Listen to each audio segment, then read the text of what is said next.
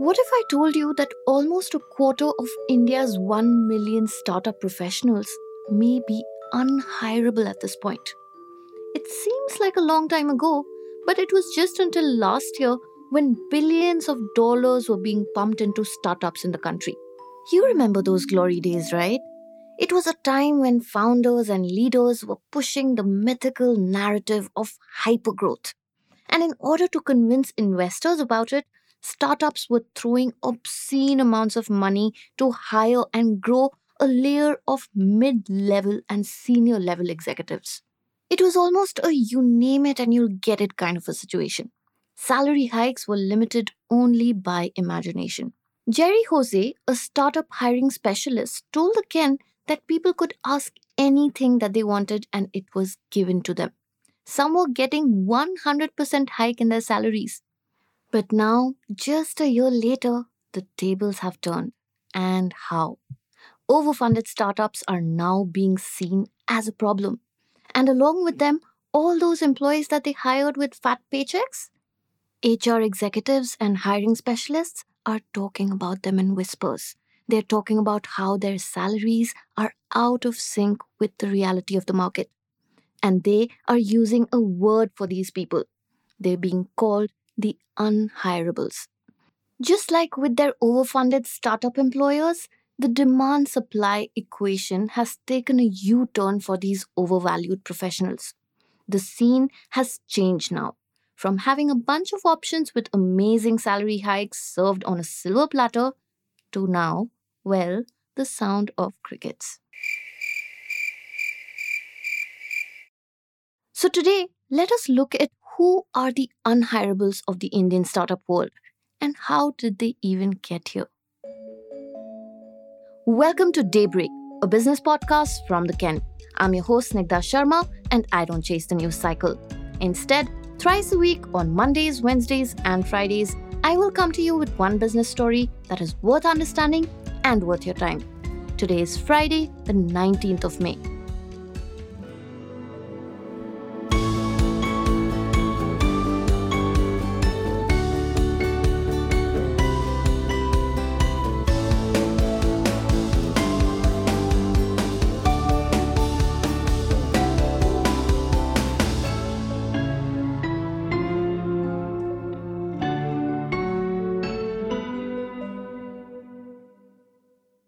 Let me ask you a few questions to begin with. Are you a 30 something year old in a mid or senior level position? Do you work in a product or tech role in a Series B or above company? Did you see a salary hike of 30% or more for each of the past three years? And do you earn more than 50 lakh rupees per annum? If you've answered yes to most of these questions, you may have a problem at hand you could find yourself among a section of professionals whose salaries are out of sync with the startup environment now, which, by the way, is dramatically different from last year or last to last year. Most well funded startups have a small number of such professionals. And guess what? Their numbers are the highest in growth stage companies. For example, in used car platforms like Cars24, in edtechs like Unacademy, in food techs like Zepto, in ride hailing companies like Ola, or in social commerce startups like Meesho. And the most peculiar thing that Jerry, the startup hiring professional, pointed out to the Ken's deputy editor Arundhati Ramanathan was that this is only being seen in startups, not in any other traditional sector. As much as one fourth of white collar professionals in startups might be in this category of unhirables, according to him. And Shrikant Iyer, the CEO of a startup called HomeLane, in fact told us that it may be one third in the product and tech category. All of this obviously has changed the way people are being paid and also how they're hired. The power is shifting back from employees to employers now. Stay tuned for more.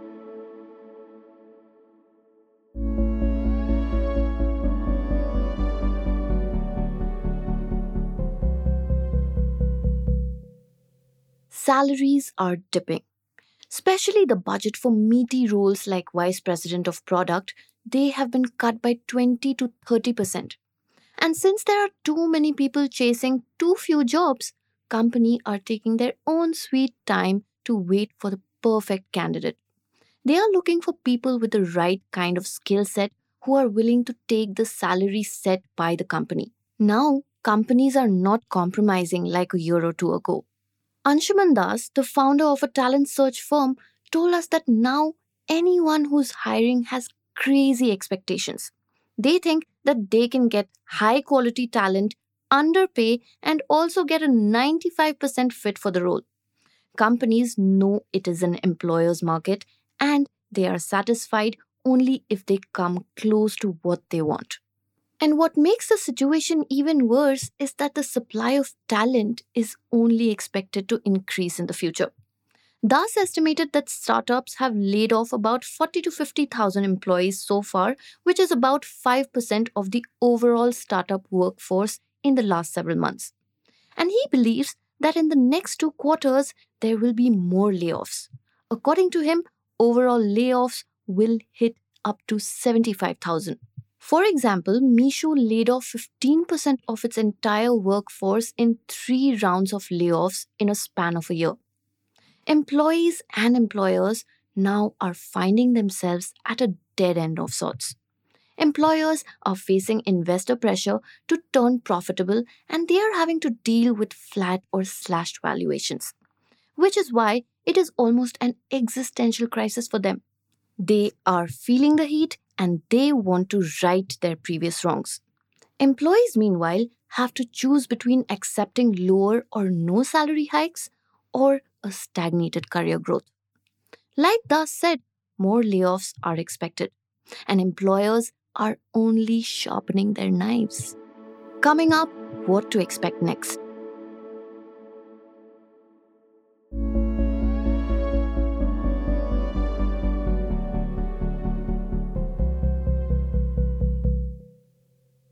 The first wave of layoffs was a broad stroke of sorts, which was meant to pull the shutter down on new initiatives and scale down spending oriented areas like, for example, brand marketing.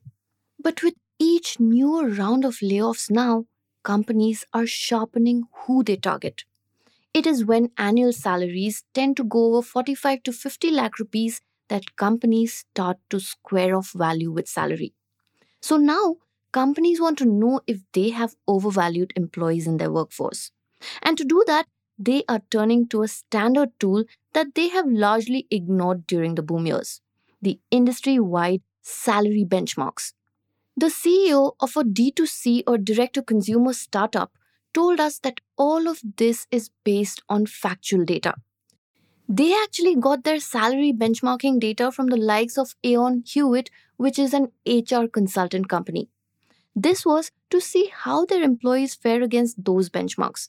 And this particular company noticed that it was a little off from the benchmark when it came to brand marketing roles. And when it came to product and tech roles, they were way off.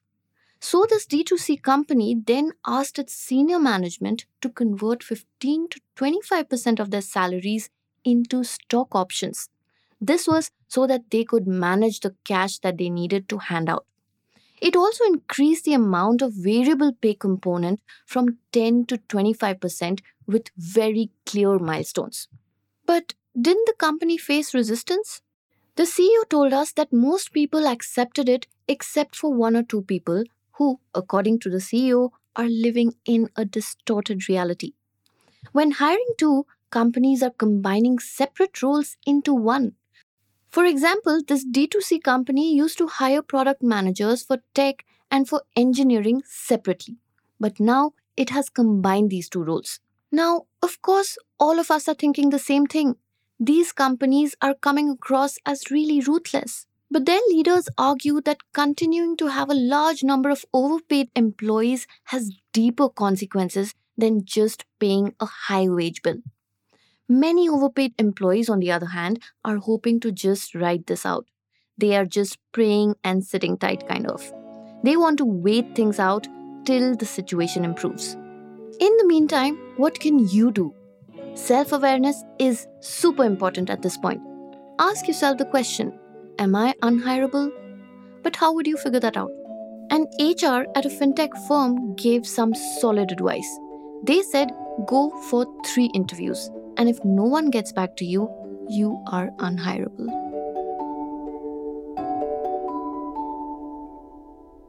Daybreak is produced from the newsroom of the Ken, India's first subscriber focused business news platform.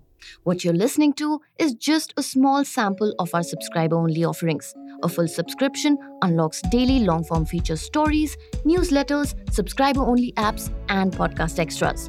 Head to theken.com and click on the red subscribe button on the top of the website.